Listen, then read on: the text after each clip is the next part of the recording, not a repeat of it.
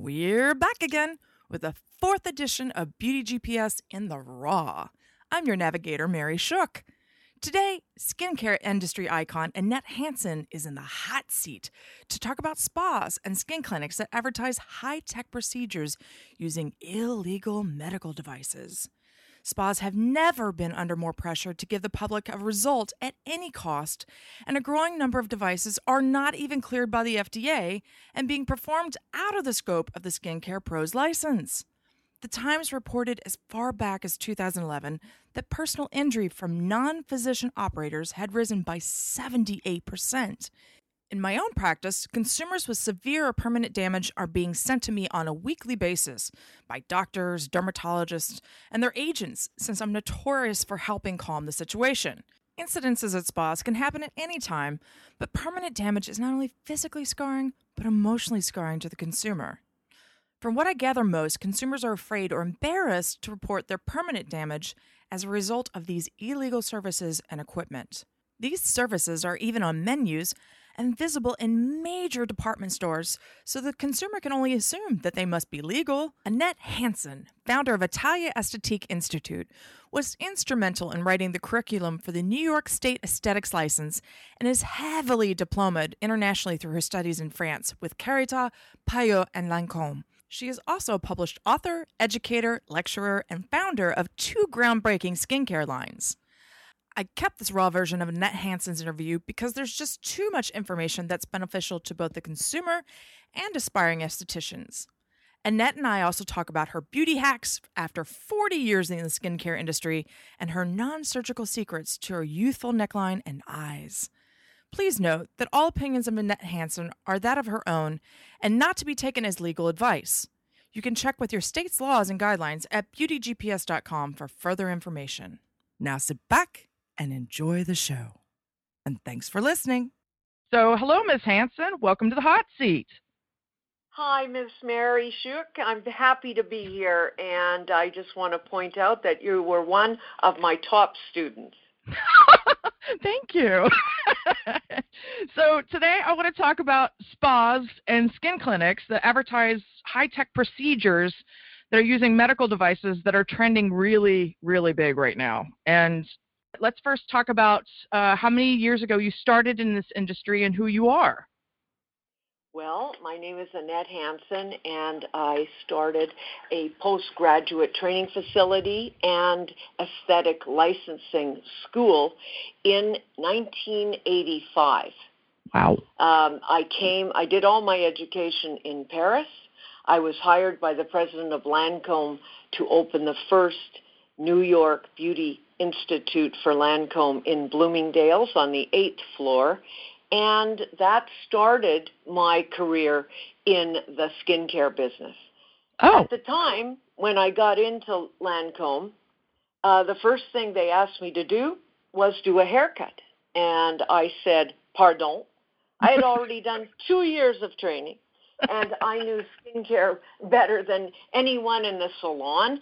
And I said, why would I do a haircut? And of course, they said that there was no skincare license in the state of New York. There was only a cosmetology license. So I had Lancome had to send me back to skin to cosmetology school, and that was the only way I could legally do a facial in the state of New York. Of course, I got angry and I got politically active, and uh, Secretary Treadwell in 1992 asked me to write a curriculum for aesthetics, and we split the license into five specialty licenses on July 5th, 1994. Wow. So I, I did create a curriculum of 1,200 hours, but the state cut it down to 600 hours.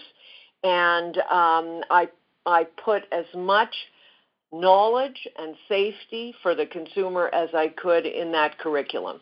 And that is the curriculum that still stands today. Wow. So now you have a huge background in, in French training, like French techniques and so on. Can you tell us more about that that training and why French skincare is so big in beauty? Well, remember for the French, beauty is a way of life. they, it isn't like we go to a facial salon because we see a pimple or we see sagging skin. They have always had facials as part of their life since they were teenagers. Um, the other thing, we've got to hand it to the French. They drink a lot of wine, and wine has a lot of antioxidants, resveratrol, phenols, and and um, and they also naturally, you know, cleanse and tone their skin. And they don't. They they do it. They see their mother do it, and they keep on doing it. Oh, interesting. So I believe French, the French also. My course was two years, not four months. It was two years. Okay. That was important also. So they they also um, they also um, don't put a lot of makeup on. Their skin shines through. They have an interior glow. Um, uh, they believe in less is more. And as you know, the French embrace their wrinkles. There isn't as much plastic surgery in France as there is in the United States. Interesting. Uh, well, it's a client of mine had just come back actually from Paris, uh, and they had the Biologique Recherche spa that is a huge townhouse, and she said they didn't use one device on her, and her skin looked great. She says, I'm really surprised. All she did was use her hands. And she tried to talk about the hand motions, like uh, the tapotement and other things that we learned at Atelier Esthétique in New York, because you guys teach the French way. So I just wanted you to know that I was like, oh, yeah, I know exactly what they're do- doing and what they're talking about because we had that training through your school. Right. When I created, when I came from um, Paris in the um, in in the 1970s, we were not taught extraction. We had a machine that gently vacuumed the skin after steaming and after exfoliation, but no esthetician would squeeze the skin. No esthetician would extract a blemish because by having weekly facials and doing skincare, they never had that need. There was no equipment. There was cleansing, there was toning, and there were massage movements that, yes, I did incorporate all my massage movements from Lancome, from Payot, from Chanel, from Dior um, I worked with all those companies. They all are have institute lines, and I brought it back to my school in 1994, and that's what we teach today. We really concentrate on um, on massage of the face and neck, uh, and I think there are two ways in this country right now. There are people that are going natural, and they are doing deep deep massage of the face and neck, which is within our license. And then there's are those people that are going absolutely high tech.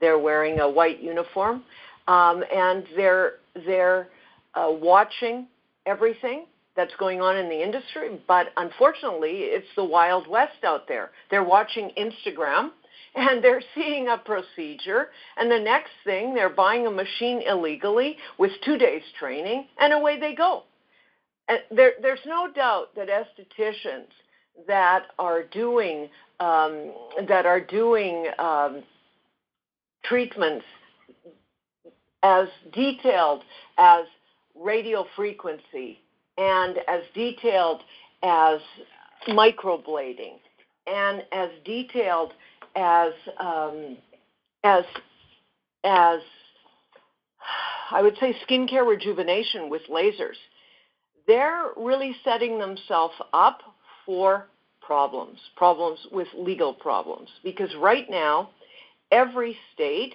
in the country has made their own rules for laser, but basically they say it's a purview of physicians. And so there came about medical centers of beauty. There came about medical spas.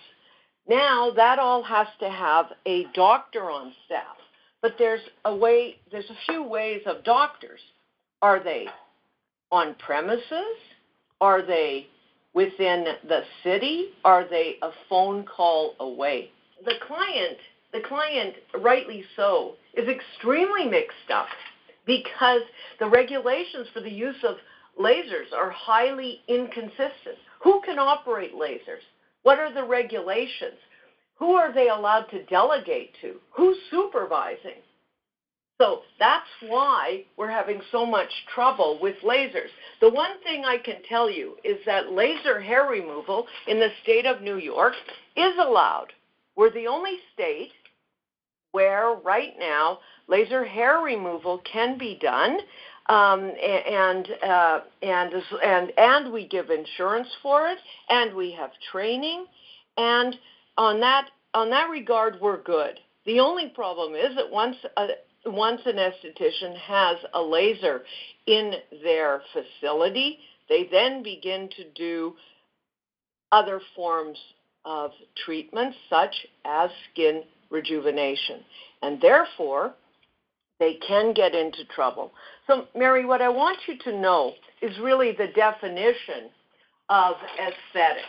So, the definition of aesthetics is that we are doing services to enhance the appearance of the face, neck, arms, legs, and shoulders of a human being.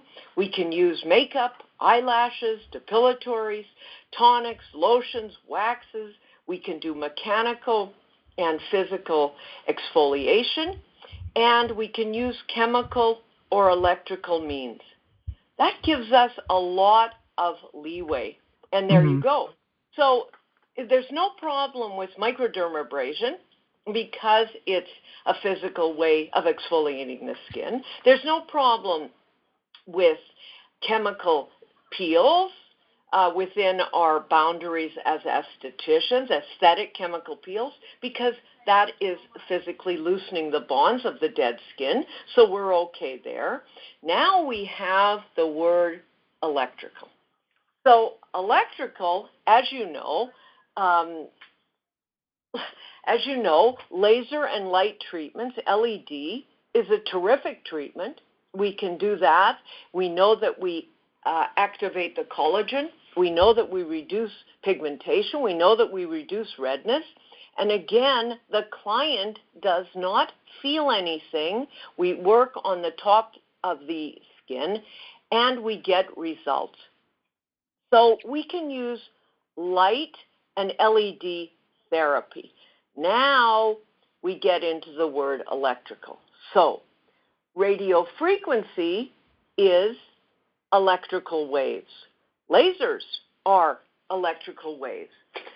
So, the way everybody considers this is as long as we don't break the skin open, as long as we don't abrade the skin, as long as we don't inject the skin, then when we're working over the skin with a low setting of radio frequency, then we are staying within our epidermis and we have a very low setting and we are not working on live tissue. So there's two words I want the uh, listeners to remember. One is non invasive and non ablative. That's why all of this is such a gray area because when you turn around, you look at the machine, it is working on the top of the skin. Okay? And and if the person has education, and I mean a lot more than 2 days. Of course they have to be an esthetician. That goes without saying. 49 out of 50 states have regulated hours of education. But how much education do they have now to use this light setting of radio frequency? Because our body, for instance, is 37 degrees. So if radio frequency is used non invasively, um, it, it's heating up the skin to a temperature of just 38 to 41 and the person has had vast amounts of training. Right now, people are doing it, and and they're doing it within boundaries. The point is, these same machines that are cleared for estheticians, for instance, microdermabrasion machines, they can be at an aesthetic setting, and then all of a sudden they can go too deep. So estheticians have to know their scope of license. They should know that they are not allowed to do injections. They are not allowed to intentionally break the skin. So when you're doing microblading, where you have to break open the skin and put in a dye, which of course has not been FDA approved, you're you're you're running a great risk that there will be a reaction.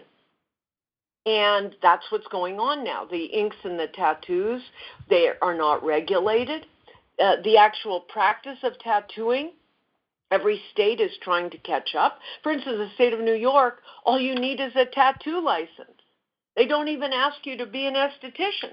So can you imagine that people are taking a tattoo license for one day and they're going to a two-day course and they're purchasing dyes where we don't know whether they're organic or inorganic and they're putting it under the skin.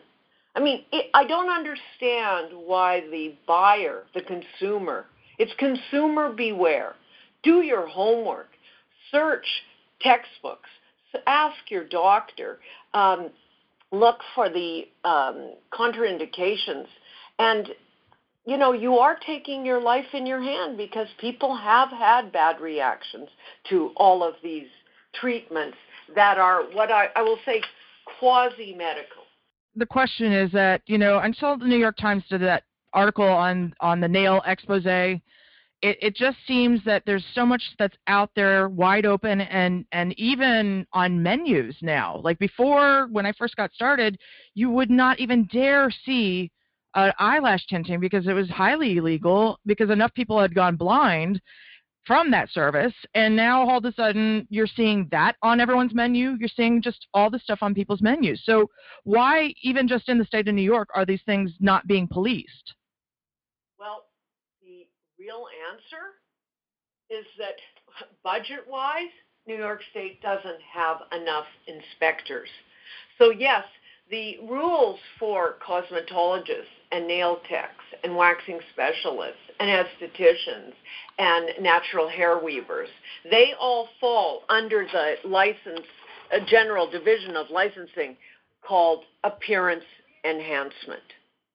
So appearance enhancement writes a rule book, okay, but no one's there to make sure it happens. So you start at a good school like Atelier Esthétique and you build into the students what is within their scope of license to beautify, to tonify, to clean, to tone, to soften with chemical and physical and electrical means in no way does it say to do injections. It's no way does it say to draw blood. And in, in no way does it say to work any deeper than the epidermis. We are within the scope of license if we work on the epidermis, the most superficial layer of the skin. And another thing that I talk to people about is language. Yes, we know that by holding a a radio frequency machine at a very gentle setting. We know by holding a um, microdermabrasion machine, we know that we're affecting the skin deep underneath. But to use the word that we're doing this and that to the dermis, that's where I do a lot of training, Mary. It's all about language. We are we are on the we are on the most superficial layer of the skin, the epidermis. And we can say we're going deep, we're stimulating elastin and collagen, we have repair, we have rejuvenation, we have rehydration. It's all in the wording. So there's no one there to police the language that estheticians are using. There's no one there to police the menus. And by the way, there's no such thing as the FDA does not control cosmetics. We register cosmetics, but this is an industry. Aesthetics is an industry that is self policed and it's done by education. So I guess I still go back to education. I started my life in education in 1985. Atelier Esthétique Institute is now 33 years old and we try to maintain as much inner ethics, ethics, integrity. And it isn't all about money. And I think we should tell the consumers that if they think that they have, uh, they're a victim of any incompetent licensee of the Department of State, that is, that would be hair, nails, skin, waxing, and aesthetics. They can contact the Department of State, and I'm going to give you a number 212 417 5747, or they can access the department's website at www.dos.newyork.gov. And you just complete, complete an anonymous complaint form. But again, remember that estheticians have a lot to do microdermabrasion, chemical peels, laser hair removal, LED light therapy, microcurrent, um, dermaplaning. Uh, they have a lot to do. We, we even got into the field of microneedling, but microneedling that stays on the surface of the skin.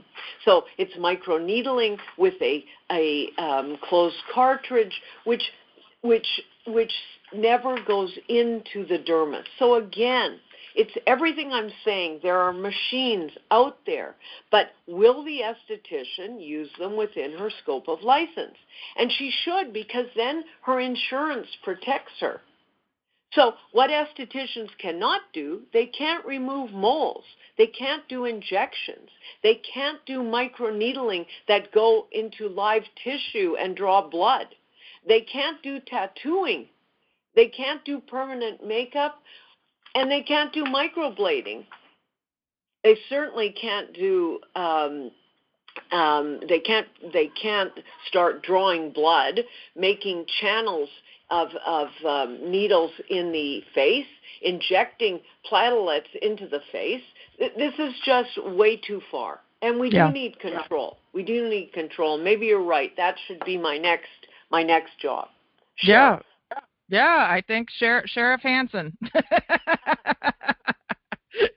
um, so I, I, I, guess that touches into, you know, what are your biggest concerns about the industry right now outside of policing? Like, you know, you've seen this huge wave of all these different trends, and you're saying Instagram has kind of changed the whole uh, terrain of what's going on. But what, what, what concerns you the most? I think the industry of technology has gone too far too fast. So hmm. we're going to, the education field, we have to expand the scope of license by creating an advanced modality license. So there are states that have done that and made it and made it much safer for estheticians and estheticians exactly know what they can and cannot do. Um, so we, we either have to expand the scope of the license by creating an advanced modality, or we're going to have to go, we're going to have to create CEUs for every state that brings back the esthetician and reminds them what they can do. Because mm-hmm. you know, I've heard the term, first of all, there's the term medical esthetician. There is no such thing as a medical esthetician.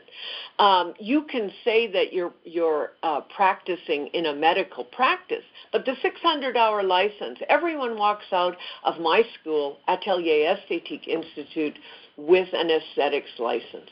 Whether they work in a holistic spa, whether they work in Duane Reade, whether they work in a medical practice, they are only an esthetician. You can't just put on your business card CME and tell people you're a certified medical esthetician. Mm. That that term doesn't exist. We don't have that license. There is no license. Uh, you could say that you you could put on your card advanced aesthet- uh, paramedical aesthetics, meaning that you know a lot about um, about the treatments that doctors do. But remember, estheticians aren't allowed to diagnose, prescribe. They're not allowed to treat skin conditions or diseases. and um, they're not doctors. They can't prescribe medication. So the estheticians who work in offices of medical practitioners, just because they work there, it doesn't mean they can perform any invasive procedure. And that even goes for the fact that like you can get certifications, especially like in England that are more medical based. Those certifications can't be brought back here and still used because it's still out of the scope of our licenses, correct? Absolutely. So people go and take and take their courses abroad and then they bring it back here. Um, and um, there's a lot of UK companies coming in and creating certain facials even in department stores. And what they didn't what they didn't do is watch what their esthetician's language is saying to the consumer because one day there will be an inspector there. All it takes, Mary. So the FDA doesn't control um, cosmetics and aesthetic treatments, but all it takes is one bad reaction, one burn, and it comes to the attention of the Department of State uh, consumer complaint. The complaint goes up to the FDA. That's how this started with chemical peels. That's why chemical peels have a strength that we cannot go above as an esthetician, and we can only do superficial chemical peels because people were just getting recipes off the internet. They were making it in their garage, and they were doing it uh, on consumers and they were getting a lot of money for it. And it took it took a lot of complaints because the alpha hydroxy rage, the glycolic rage, which I taught for 13 years and introduced it correctly and introduced it with you couldn't go over a 30% AHA and you could only use a certain amount of TCA and a certain amount of resorcinol. We teach that. We teach what estheticians can safely do.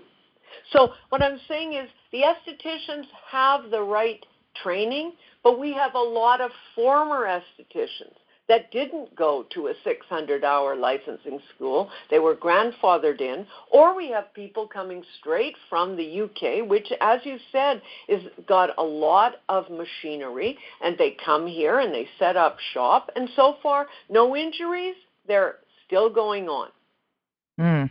Yeah, no, it's it's definitely going around, and and like you said, when people are looking for something new and they see it on Instagram, they're like, "Ooh, what's that? I want to bring that in," and even though they're not supposed to. So, uh, but yeah, and uh, their insurance wouldn't hold up because all they have to do the the insurance says, "Are you practicing within your scope of license?" And the answer is no. Yeah, no, it's true. And then then there's they could become a sixty thousand facial. by, by, by a product, you know, a new a new peel that they don't know what's inside and they don't know what the strength is. They know they're getting good results on Kim Kardashian. They bring it in and now there's a big problem and there are lawsuits. There are lawsuits. Lots of lawsuits. Let's let's talk about something that you're excited about in the skincare industry right now. Well, it's a double-edged sword. I am excited about all the new all the new modalities. I'm excited that uh, when I brought in uh, GHK copper peptides in the year 2000, it's now a phenomenon. And now everyone's using peptides, which are chains of amino acids, and they're creating uh, peptide facials. And I was the pioneer of that. I'm very excited about the cosmetics. The cosmetics are getting extremely scientific, and they really, really work. And you know, Génifique by Lancome, that's gene therapy. It, it's wonderful. And so I'm I'm impressed with the uh, science behind cosmetics. I think that's great. But listen, we have a lot with electrical means. If we can just make some regulations for radio frequency. Another word for other, you know, more common um, brand name is Thermage. If we can start making some rules for estheticians on how far they can do, on what they can do, it won't be so open and unregulated. and um, everyone says to me, "Where, where's, where's the inspectors on this?" Yeah. So it, it's you know, and it's very hard because you have estheticians working in doctor's office who thinks they can do everything, but they really can't because it's not their scope of license. So you have people who are an esthetician, but they take off their esthetician badge and they just become a certified laser specialist, and then they fire off the laser. Mm, so it's yeah. it's really not it's really not an easy it's not it's it's not an easy journey. But I'm I'm excited and scared about the technology. Interesting. I'm, I'm I'm excited. I really believe that you know my my role is really to go out there and and educate estheticians on what they should be saying because it's all in the language. As long as we stay on the superficial layer, as long as we practice on the epidermis, as long as we are non ablative and non invasive. Those are our those are our words. And I think that's a good plan. Yeah, and that that is my plan. so, you know, what's what's been the hardest thing for you about the the business in general? Like you've done so many things in your career that I'll cover on the blog and so on. Uh, but I just what's what's been the hardest thing about the business for you? Say that you know that that education goes with economics. So when there's an economic downturn, then people can't send their children to school. So I'm so glad that I have always had two day courses and four month courses so that I could always keep educating. That that was the most important thing to me. Um, seeing the change, I think, you know, the internet. The internet. Everyone thinks everything they read on the internet is gospel. So before, I used to be an educator and I used to go to the big trade shows, and people trusted Annette Hanson. And they got their knowledge from the experts in front of them. The other thing is the business of selling equipment was again by training. You would come to you would come to a vendor and they would educate you about their piece of equipment. Now people just go on the internet. So part of my business to be a distributor of facial equipment, to be a distributor of massage beds, to be a distributor, that was that part of my business was gone. Everybody went direct on mm. the internet, which I understand is great for pricing. You can search around, but you never had the education and the care and the consideration that a, a, a vendor would give that person. It's so again, definitely missing in the industry. Like you're, you, you, you're, I think you're hitting that key point because there's other people I know that sell equipment in the industry and their their big thing that they keep having to express to the buyers is hey listen i'm giving you education and care and safety and all these different things. I, it's not about price. So it's it's very very uh you you hit a nerve there. Yeah and we we you know i bought equipment from equipment people people that made skin care equipment i worked five years for a company called dynex in 1985, and I was the education manager. I taught steamers, I taught high frequency, I taught galvanic, I taught um, spray machines, I taught vacuum suction. And that's how I learned. I think everybody's calling themselves an expert, they're calling themselves a consultant. Based on what? Who are you listening to? Now, how, how does a blog become more important than a textbook. How, a different how, format. Yeah, a different format. So we're we're moving quickly, but there's no peer-reviewed journals. When I introduced alpha hydroxy acids to the American market with MD formulations, we would teach that our data was peer-reviewed by by experts in the field. So what I was espousing and what was coming out of my mouth was really scientifically true. So, you know, it's still buyer beware. It's still, you know, if you're about, about to put your face in the hands of someone, do some research. Is there is there is is there direct supervision of of the um, uh, where is the doctor in the medical spa? As when I did research for this um, podcast, which thank you very much, Mary. I love speaking. When when I when I did the research, I found that yes, lots was coming from medical facilities, but then I found single estheticians offering the same thing.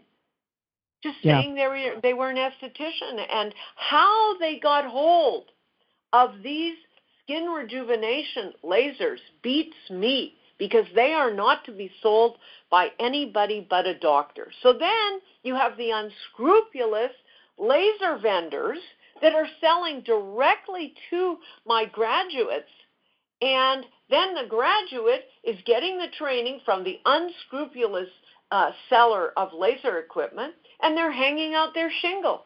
This is just an accident waiting to happen. And what I'm so afraid of is when you have any insurance um, investigation, it goes back to the it goes back to the laser itself. It goes back to the seller of the laser. Then it goes to the operator, and then if that operator happened to go to my school, I have to defend myself because mm-hmm. in no way did I say ever and did any of my instructors say that they could go out and purchase a skin tightening laser and fire it up.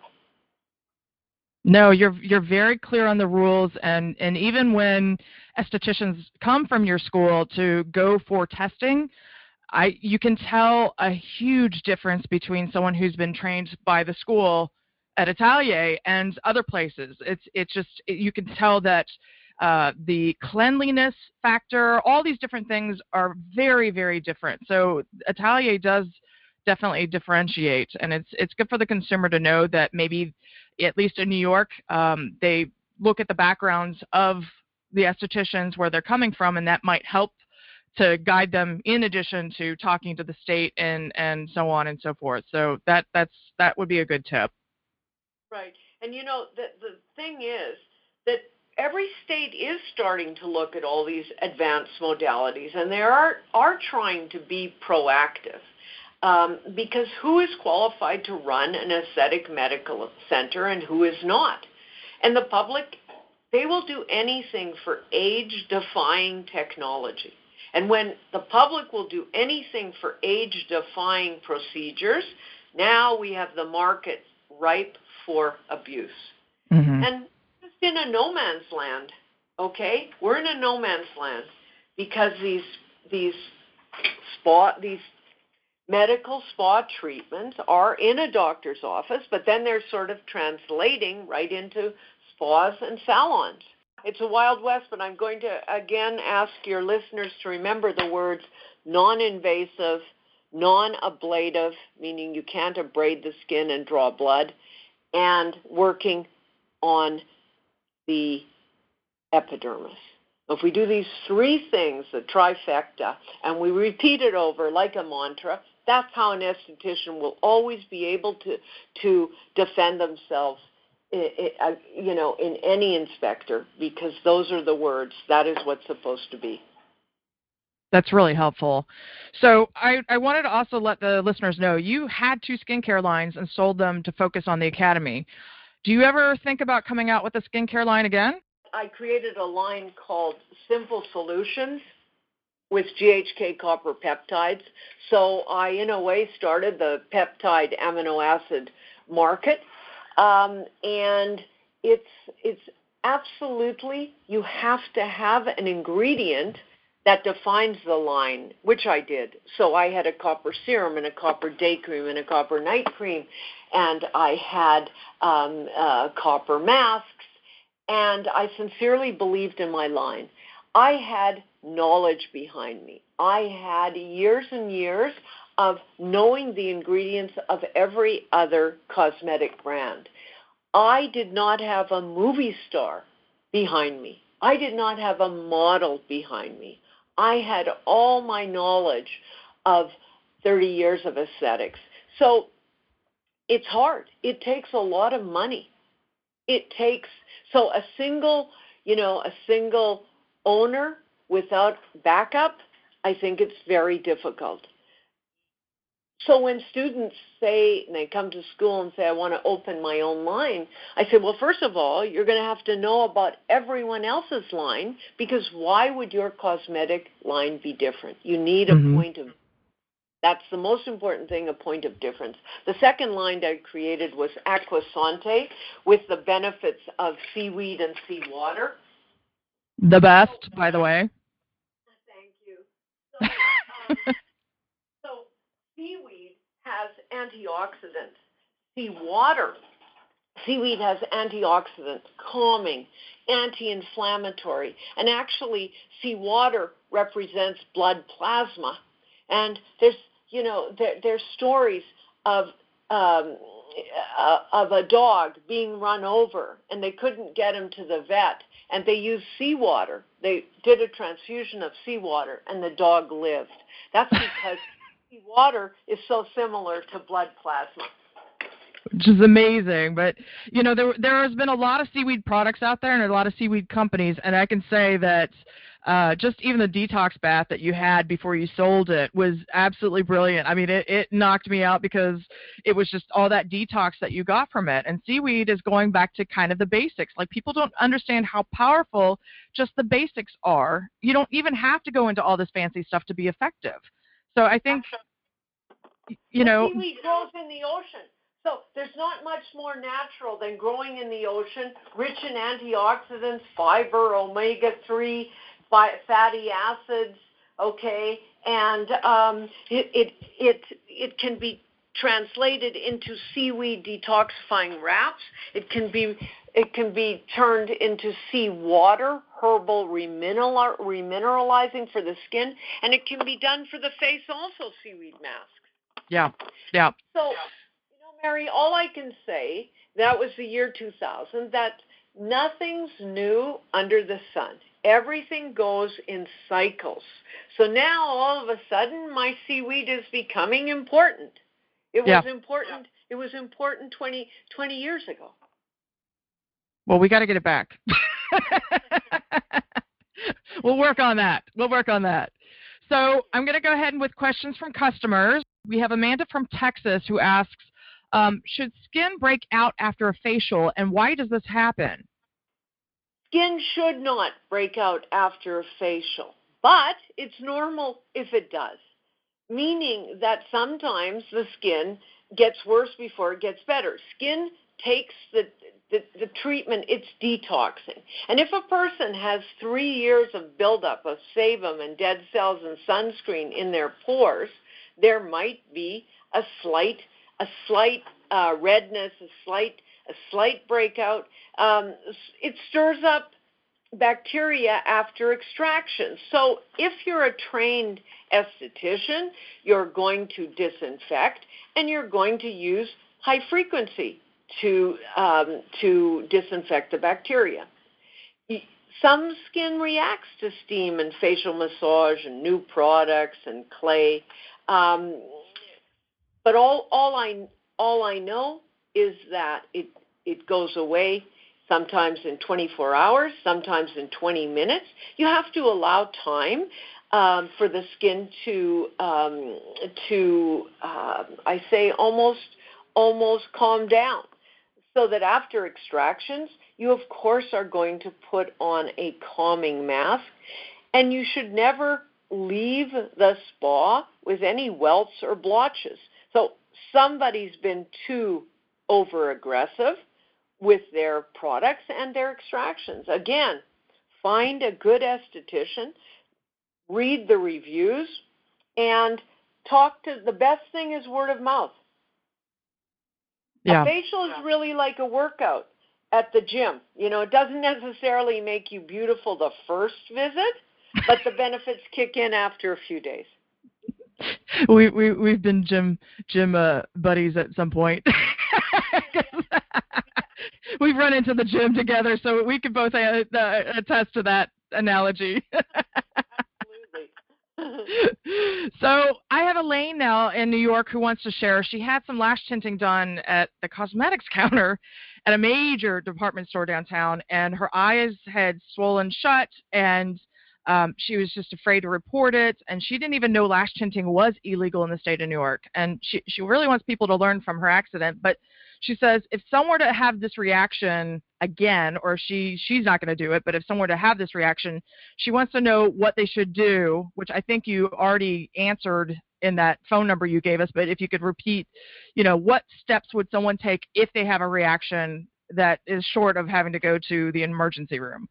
FDA doesn't allow dye to really dye eyelashes because there was a case in the 1930s where the product got in the eye, the person went to the movie for three or four hours, and of course their eye got red and um, and got and was was uh, infected. So the United States seized any eyelash dye product coming from Europe that had coal tar dye in it.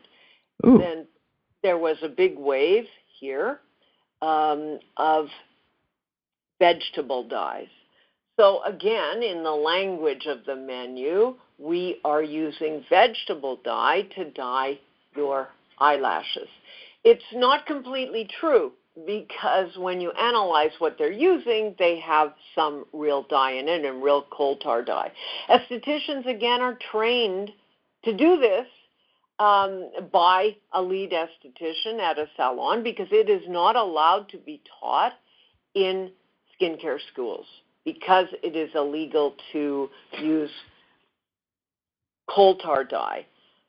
But in advanced modalities, we teach the esthetician how to properly, without any chance of running into the eye, to dye the eyes. Now, I can't imagine at a department store, was the person an esthetician? Did she receive training? What product was she using? Again, she told me the company. It's it's. I I doubt that these people were estheticians, and it's someone who's known majorly for brows, um, where they were set up. So they they've got a big menu for this, yeah. but um, and again, no, there's no inspectors watching the menus. So yeah. again, until until you hurt someone, it's not brought to the attention of an inspector, and and you know as long as as long as she has beautiful results or she or he has beautiful results, nothing will happen. So again.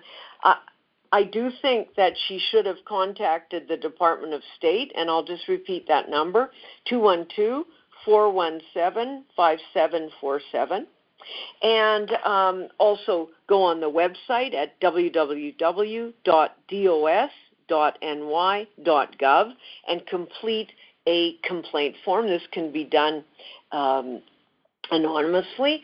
But the other thing is, if she was truly hurt, then she has to see an eye doctor, and the bill has to go to the operator. Mm-hmm. That, that's for sure what has to happen. But it can be done, Mary. I mean, I was trained in Europe. I did them all the time. It can be done safely. The question is, the question is, it's always the operator. Did yeah. the operator yeah. receive training? Did she even know that she was supposed to be using vegetable dye? How many times has she done it? You see, these people are just again, it's it's about money and getting people on the floor. And it, again, I just say to the the consumer, buyer beware. Why would a top financial analyst put their hands, put their face in the hands of someone that they don't even know the background of? When you yeah. choose a financial advisor, you look at the resume. So why aren't customers thinking about the resume? Because Groupon changed everything. that is true. So you asked what what was the biggest change? Negative. I think it's internet direct sales without training. And and and you're right, Groupon. It's just about how many clients, how fast, how much money. And that was not the healing hands. That's not what what the healing hands were all about. Yeah, no, that makes sense. And I understand because I'm I'm late to the game. I've been licensed only since um, the mid 2000s, and you know, I understand there were a lot fewer estheticians, so the competition was different, and people weren't taking the risks that they are now. So um, I, I hear that it's very different now from what it used to be. Yes, that was the biggest change. I mean, it's competition. So you asked me, would I do another uh, product line? I have been asked many times. No, it takes too much money. It takes a celebrity behind you, um, and uh, and what's your difference? Why should they buy your product? Yeah. I did have a difference in the year 2000. I had GHK copper peptides and I had seaweed and seawater uh, remineralizing and detoxifying. Uh, sure. That was that was absolutely big and different at the time. And effective, not just those things. It was the fact that it was the the product spoke for itself. So and they that, worked, and they worked. Yeah. And so yeah. when you have all these products on the internet and and they're all stars. I mean, what about Goop? I mean, you know, maybe it works, maybe it's good, but are people using products because Kim Kardashian used them? Or I think more times than not. yeah, right. Yeah, I think so. We, we answered the question, yeah. Well, but also because people wouldn't keep cycling through so many different brands all the time if they were happy. So it's it's you're right. Celebrity is a I think a big uh, reason why why a co- company could have a problem getting to market. Whereas whereas when when when we were in this market in the 2000 people used a product because they saw the incredible results and they saw the complexion and the glow of a friend. And they would say, Oh my God, Mary, have you been on vacation? So each, you know, that was the difference. You would say, Miss Hanson, what did you do to your skin? Mary, what did you do to your skin? That was results oriented products. Nothing to do with movie stars. Yeah, no, it's true. When when skincare was safe and effective, yeah, um, effective is a good word. Yep. Yeah. So I have a final question for Stephanie. She said her and her friends are approaching their 40s and they're not sure to where to start with facials. Um, even though she's now in New York, she came from a town where she grew up and facials were seen as indulgent and not essential. And she's concerned because they're all seeing that they're aging. Um, can you tell us why facials are necessary uh, and how to find a talented facialist outside of just talking to someone because not everyone talks about their good skincare person. Um, and does price equate talent? Um, and because her and her friends are afraid of their skin getting hurt. So there is some backlash going on because people are hearing the nightmares, but yeah. you know they're they're they're all scared and they would love to hear your your opinion on this. Well, as we were saying, what was the difference about French beauty? Well, the French don't consider skincare as pampering, and um, they they think it's a necessary part of life. And I do believe that more and more people are having facials, and it's in their lifestyle now. And it is important because of the cities that we live in, the pollution, the coating on the skin and people need to understand even the aging process. Okay, um, 10% of the aging is genetics, and the rest is all environment. So you have your climate, you have your pollution, you have your sun, you have your smoking, you have what do you eat. The main thing I would say is yes, these ladies have to start a facial. Where would they choose a salon? Word of mouth not Groupon, word of mouth. They see a beautiful woman, they talk to them in the club. Where are they going? Are they having facials? And nine times out of ten, they are having facials. Okay. The the the most important thing, a facial is only done once every 30 days. It matters about your products, your skincare products. Do, did, did the person give you a proper skin analysis? And did she recommend products that are ideally suited to your face to make a difference? And so that gets back to aesthetics, that gets back to training, that gets back to skin analysis, okay, and and um, proper skincare regimen done every day and night. You you understand is much more important than a facial done once a month.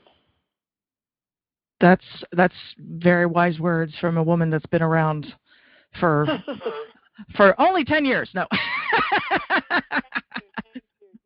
I never want to say but I I really have been in this business. I think I grew up with it. My father was a pharmacist. My mother worked alongside him uh, in the pharmacy selling uh, Du Barry Cosmetics. She was um, a very powerful role model, and I knew nothing but I would grow up and I would open my own business. And now I opened in the Empire State Building. I opened on Park Avenue. I and, and now I'm in the uh, Ch- uh, Chelsea area right next to FIT, and I'm having the most uh, enrollment of estheticians ever, 250 wow. six. Started with six in 1996, and it's now 250 students. So for the any listeners out there, aesthetics is definitely a growth industry. Um, there will always be a job for you you can pick your own hours. You can pick your own um, days to work. You can even work in New York State. You can even work out of your home, and you can even create a mobile spa. So this is a great career for any man or woman who wants to enhance the appearance of the face and neck and body of a human being. That's well said. so finally, Ms. Hanson, everyone comes with a beauty hack. What is your beauty hack? Well, if that means my my secret, I would say that I have never ever in my short life gone to bed with my eye makeup on. I always use a distinct product, an eye makeup remover, to remove my eye and lip makeup. And uh, I think you can attest to the fact that I don't have any eye wrinkles. No, not one. so that's yeah. So as as Miss Mary has done my uh, makeup for all my uh, headshots, uh, she can be a, a truth sayer that I really do believe in it. And this these um, makeup wipes and uh, having one product for everything. No, I specialize. There is an eye and lip makeup remover. There is an, a, a cleanser uh, that should be used on the skin. There is uh, products to rehydrate. There are products to firm. There are specialized products for eyes. I would never use anything near my eye that didn't have the word eye in the title okay, eye cream, eye gel, eye makeup remover, eye massage, eye pad, and um, and I use specialized neck creams also. Ah. So, so that you know, I seek out the I seek out neck creams in every single line because that's what's missing the most in in product lines. I feel. Is there one you like? Well, oh boy, I I I I, I do want to say to all the listeners out there that uh, anything I said had a disclaimer today. It is my opinion only, but there are some great neck creams out there. I um, I know there's one by um, StriVectin. They just improved their newest um, neck cream out there. I think that's uh, one of them is excellent. Oh, Okay. No, that's that's I mean, they were the ones that kind of started that whole wave of anti-aging creams and beauty anyway. It it started the race. So Absolutely.